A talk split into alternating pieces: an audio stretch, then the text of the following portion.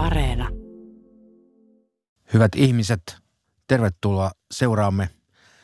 Tämän ohjelmasarjan nimi on Kirjoituksia kungfutselaisuudesta ja tässä ohjelmassa luetaan tämän alan klassikkoja ja vähän uudempiakin tekstejä. Tosin kaikki ne ovat sangen vanhoja, mutta tätä varten suomennettuja. Ja sen lisäksi tässä ohjelmasarjassa keskustellaan näistä luettavista kirjallisista katkelmista sekä ennen niiden kuuntelua että varsinkin niiden jälkeen. Ja keskustelemassahan täällä ovat kolme Kiina-asiantuntijaa kerrallaan. Tällä kerralla Riika-Leena Juntunen, Eero Suoranta ja Jyrki Kallio. Hyvää päivää. Päivää. Hyvää päivää. päivää. Mengtsi, veljellisyyden tie, on edelleenkin käsittelyssämme ja siitä toisen luvun edellisen osan loppupuoli. Miten haluaisitte nyt opastaa kuuntelijoita tulevaan? Tässä tulee esille yksi Mangtse-teoksen kaikkein kuuluisimmista tämmöisistä ajatuksista, joita Mangtse esittää. Eli se, että Mangtsen mukaan ihmisillä sen lisäksi, että meillä on neljä fyysistä raajaa, niin meillä on myöskin tämmöistä neljä henkistä raajaa tai neljä itua, kuten Mangtse niitä kutsuu. Ja näistä iduista sitten kasvavat kaikkein tärkeimmät ihmisen hyveet, nimenomaan kunhutsilaiset hyveet. Mangtse toteaa, että myötätuntoisuus on veljellisyyden itu, häpeän ja halveksunnan tunne on oikeamielisyyden itu, vaatimaton ja mukautuvainen mieli on perinnäistapojen itu ja kyky erottaa oikea väärästä on viisauden itu. Tämän lisäksi näissä jakeissa tulee esiin pari kiinalaisen filosofian hittiä, jotka varmasti tässä vaiheessa ovat jo kuulijoille aika tuttuja. Eli se, että huonoihin aikoihin pitää varautua jo hyvinä aikoina ja myös sitten se, että tiedon ja ymmärryksen perusta on erottelukyky. Eli esimerkiksi juuri kyky erottaa oikea väärästä tai myös ö, tosi epätodesta. Tässä pohditaan myös hyvien aikojen salaisuutta, eli miten pitää valtio kasassa. Eli Mönksin lainaaman laulujen kirjan runon sanoin, itse aiheutettua tuhoa ei edes taivas pysty estämään. Ja tässä on ehkä myös tämmöinen nykyaikaan sopiva hyvä anekdootti. Mutta perusajatus takana on, että miten pidetään kansa tyytyväisenä ja estetään sitten myös esimerkiksi kapinat. Hyvä. Nyt kuuntelemaan. Toisen kirjan edellinen osa. Kolme. Möntsy sanoi. Se, joka naamioi pakkovaltansa veljellisyydeksi, on ylivaltias ja tyranni. Ja ylivaltialla pitää olla suuri valtakunta. Se, joka toteuttaa veljellisyyttä hyveellisyydellä, on tosi kuningas, ja hänen kuninkuutensa ei riipu valtakunnan suuruudesta. Tang nousi tosi kuninkaaksi 70 liin suuruisesta maasta, ja kuningas Wen sadan liin suuruisesta maasta. Kun ihmiset pakotetaan alamaisiksi, he eivät palvele hallitsijansa sydämestään, vaan siksi, että heillä ei ole kylliksi voimaa panna vastaan. Kun ihmiset otetaan alamaisiksi hyveellä, he iloitsevat sydämessään ja palvelevat hallitsijansa vilpittömästi, aivan kuten mestari Kungin 70 oppilasta palvelivat häntä. Lauluissa sanotaan, tulivatpa alamaiset lännestä tai idästä, etelästä tai pohjoisesta, kukaan ei ollut alistumatta hänen hallintoonsa. Tätä minäkin tarkoitin. Neljä. Möntsy sanoi, veljellisyys on kunniaksi. Veljellisyyden puute häpeäksi. Ne, jotka nykyään inhoavat häpeää, mutta elävät vailla veljellisyyttä, ovat kuin niitä, jotka inhoavat kosteutta, mutta asuvat alavilla mailla. Jos hallitsija todella inhoaa häpeää, hänen on parasta antaa arvoa hyveelle ja arvostaa ritareita. Kun jalot miehet istuvat johtopaikoilla ja kun pystyvät miehet ovat viroissa, valtakunnan hyviä aikoja sopii käyttää siihen, että kaikkia valistetaan hänen hallintonsa periaatteista. Ja silloin suurenkin valtion hallitsija vapisee kunnioituksesta hänen edessään. Lauluissa sanotaan, ennen kuin taivas antaa pilviä ja sadetta, Minä pöllö revin mulperipuun juuria ja punon niistä oveni ja ikkunani. Kuka rahvaasta pesäni alla kehtaisi pilkata minua?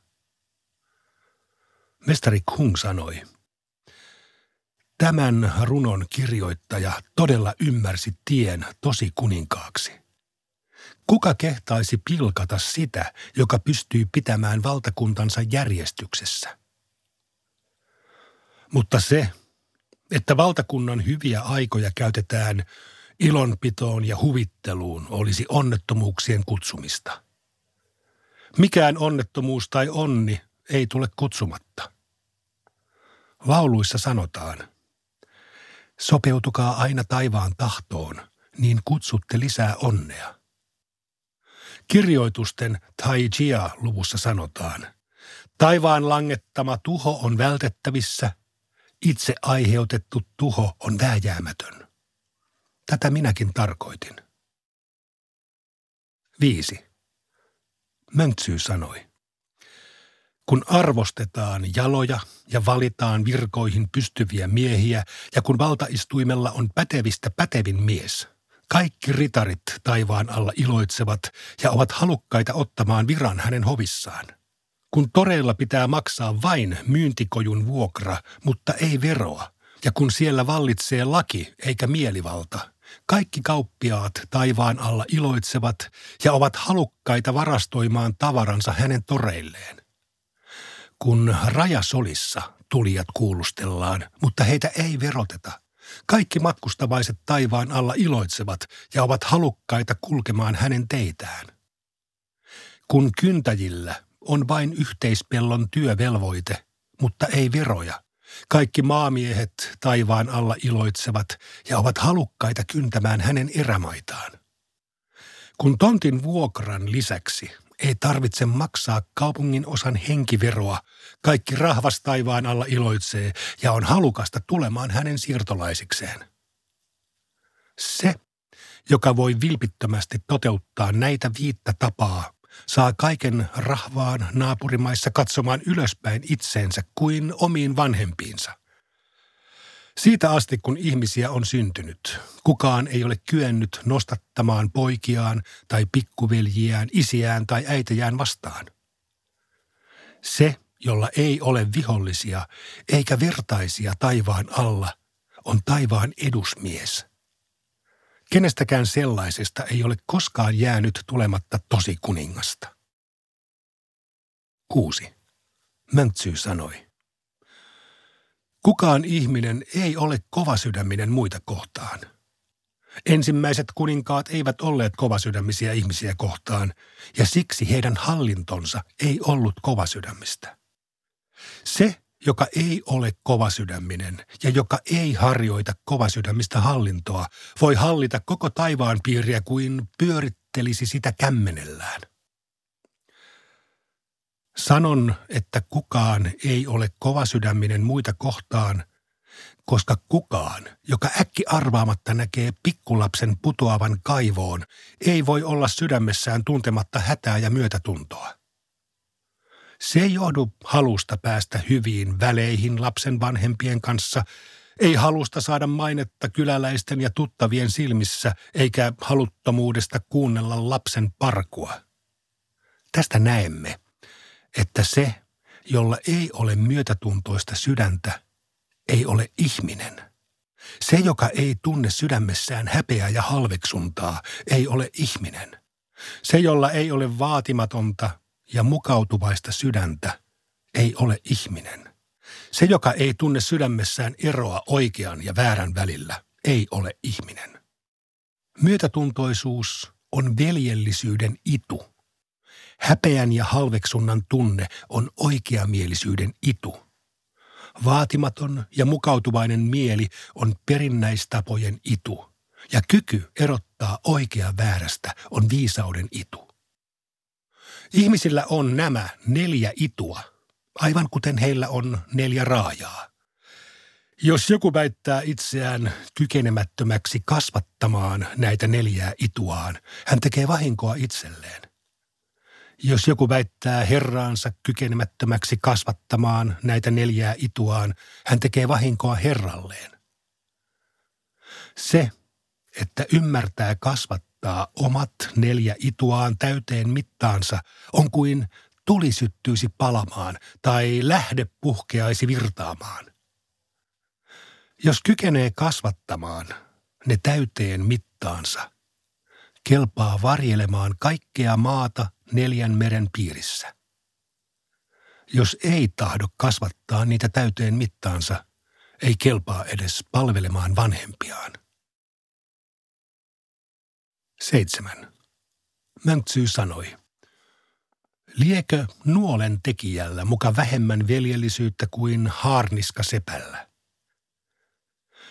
Nuolen tekijä pelkää sitä, että hänen nuolensa eivät haavoita ihmisiä, kun taas haarniska seppä pelkää sitä, että hänen haarniskansa eivät estä ihmisiä haavoittumasta.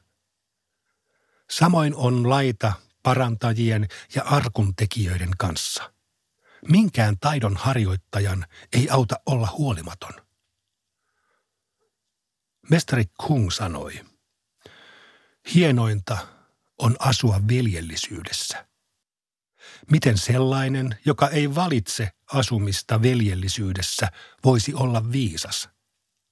Kas, veljellisyys on taivaan myöntämä kunnia-aateluus, tai kuin asumus, jossa ihminen voi elää rauhassa – se, joka ei käyttäydy veljellisesti, vaikka kukaan ei häntä estäisi, ei ole viisas. Se, joka ei ole veljellinen eikä viisas, ja jolta puuttuu ymmärrys perinnäistavoista ja oikeamielisyydestä, ei kelpaa muuhun kuin toisten käskyläiseksi. Toisten käskyläinen, joka häpeää osaansa, on kuin jousipyssyn tekijä, joka häpeää jousiaan, tai kuin nuolen tekijä, joka häpeää nuoliaan. Sellaiseen häpeään ei ole muuta parannusta kuin pyrkimys veljellisyyteen. Veljellinen mies on kuin jousimies. Jousimies kokoaa ensin itsensä ja ampuu vasta sen jälkeen.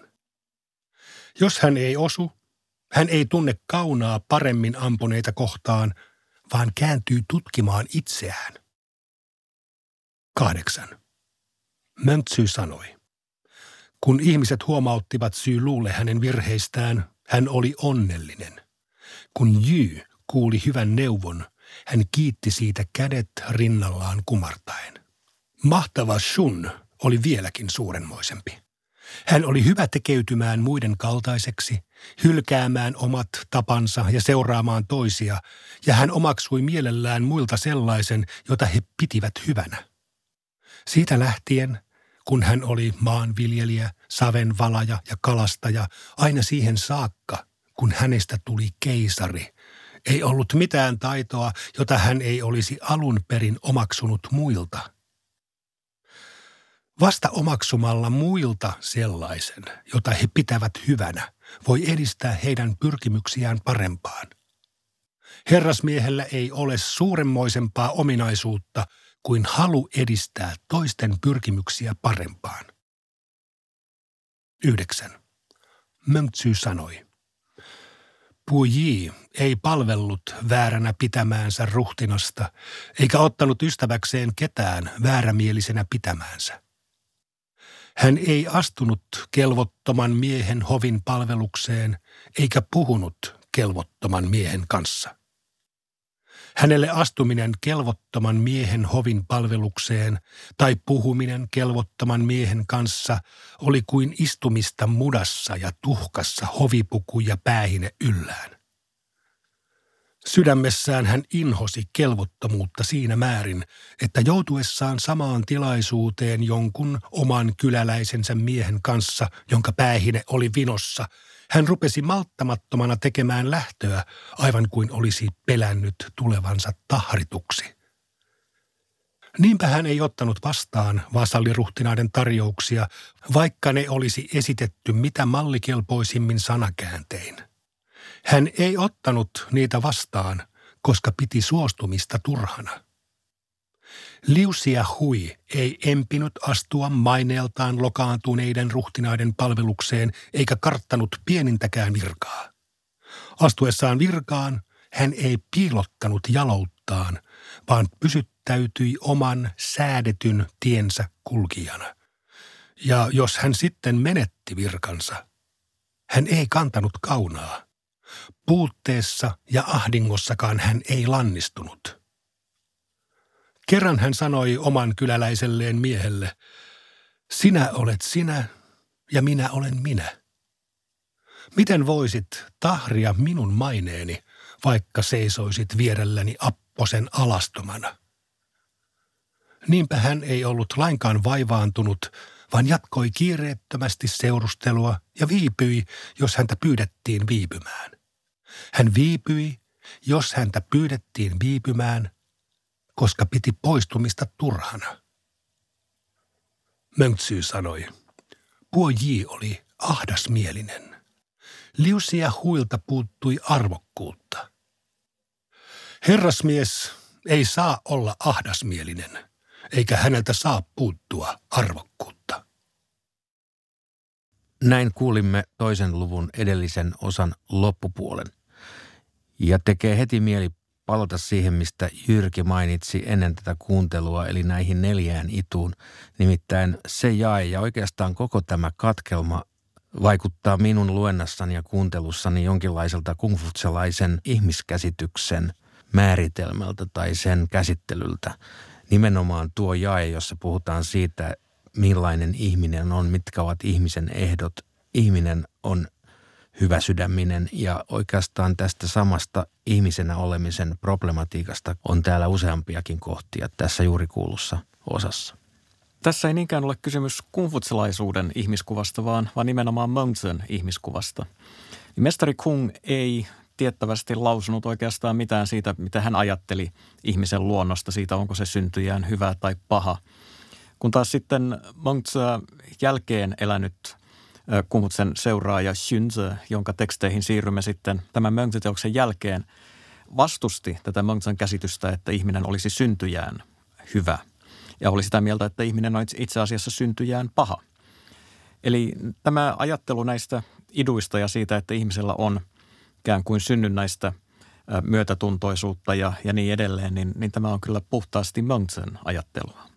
Eli tästä ihmiskäsityksestä keskustellaan ikään kuin tämän tradition sisällä – Kyllä. Vuosisatojen tästä, ja vuosituhansien varrella. Kyllä. Tästä jakeesta nimenomaan lähti liikkeelle hyvin vilkas keskustelu, joka, joka jatkui sitten tosiaan aivan, voisi sanoa meidän päivimme saakka. Mitä muuta haluaisitte ottaa tästä katkelmasta esiin?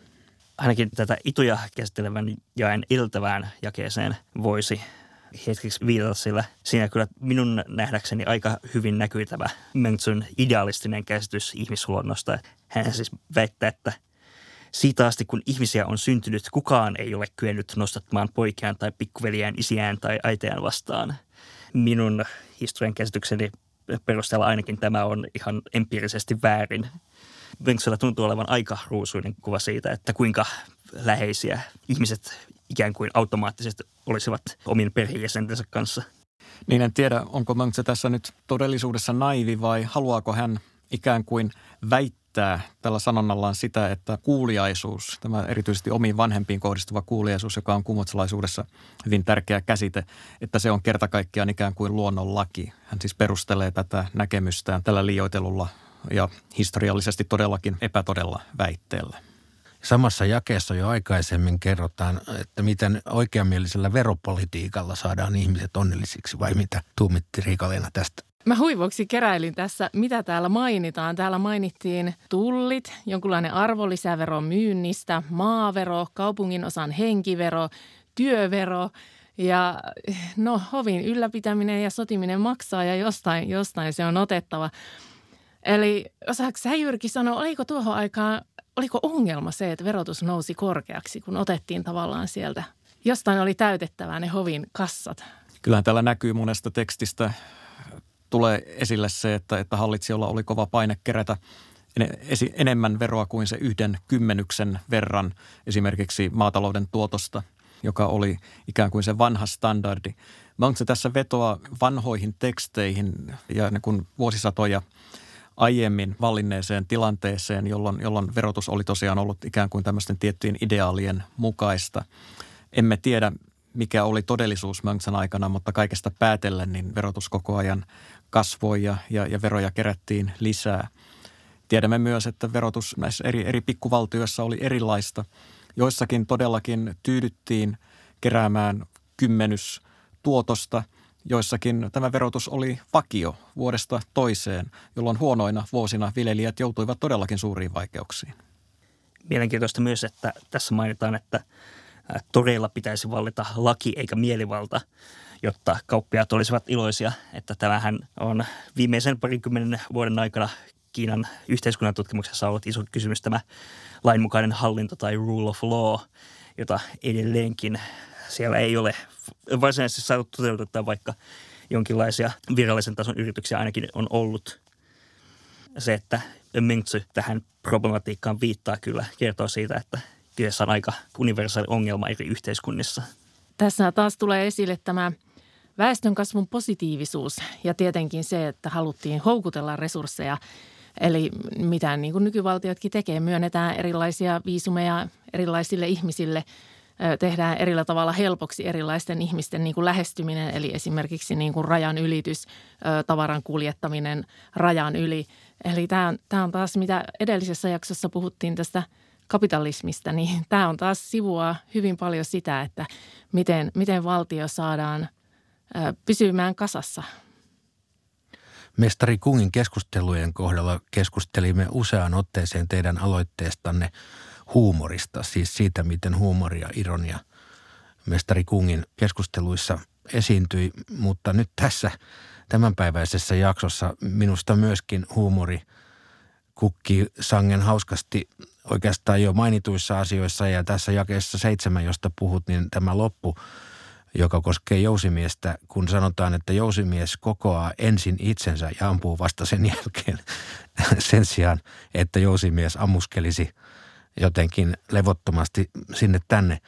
Ja sitten varsinkin tämä äh, jae yhdeksän, jossa on hyvin hauskalla tavalla tehty tällainen kahden erilaisen mentaliteetin tai toimintatavan vertailu, josta lopussa sanotaan, että herrasmies ei saa olla ahdasmielinen eikä häneltä saa puuttua arvokkuutta, koska näiltä herroilta, joita tässä vertaillaan, näitä ilmeisesti puuttui, mutta minusta oikeastaan vaikuttaa siltä, että että ei ole kysymys ehkä ahdasmielisyydestä ja arvokkuudesta, vaan, vaan perfektionismista ja, ja kansanomaisuudesta. Koska tästä ensimmäisestä herrasta, tästä buista sanotaan, että hän joutui poistumaan paikalta jo sen vuoksi, jo, että jonkun läsnäolijan päähin oli pinossa. Tätä minä pitäisin ehkä perfektionismina tai jonakin sen kaltaisena. Sitten taas toisaalta tämä jälkimmäinen liuksia huinin, niin oli ehkä hieman – Tämän tulkinnan mukaan häneltä puuttui arvokkuutta tai hän oli leväperäinen, mutta toisaalta hän vain viihtyi kansan seurassa. Miten sinä, Jyrki, suhtaudut tällaiseen tulkintaan? Kyllä ilman muuta voidaan näin tulkita. Ja me emme itse asiassa tiedä, että vaikka tämä tällainen tulkinta ei olisi alun perin ollutkin – Mountsen ajatuksena. Tämä ihan viimeinen virke tässä jakeessa, jossa sanotaan, että miten Mountse sitten arvioi näitä kahta miestä, niin sehän voi olla jälkikäteen tehty lisäyskin. Sellainen ei olisi mitenkään poissuljettua. Joku mielestään paremmin asioita ymmärtävä halusi kertoa, mistä tässä nyt oikeastaan on kysymys. Mountse saattoi aivan hyvin todellakin äh, puhua tässä perfektionismista ja kansanomaisuudesta. Liusia Huesta tulee kyllä vähän mieleen, että hänellä oli ehkä taulaisesti värittynyt elämän filosofia. Voisi olla. Varsinkin tämän suhteen, että hän, äh, niin kuin, ei hän ole mitenkään muksessakaan. Tässä viereinen tyyppi on al- alaston, että mitä tekemistä sillä hänen kanssaan on. Ei hän ole alaston, joten miksi tästä viereisen miehen alastomuudesta pitäisi jotenkin vetää herneitä nenään. Hän ei laisikaan häirinnyt tästä. Hän on vaan sosiaalinen ja suvaitsevainen moderni ihminen. Niin, ja ihan vaivaantumatta pystyy jatkamaan seurustelua. Aivan hyvin hauskoja kavereita. Näihin aatoksiin päätämme tämänkertaisen jaksomme ja toivotan me teille kuulemiin.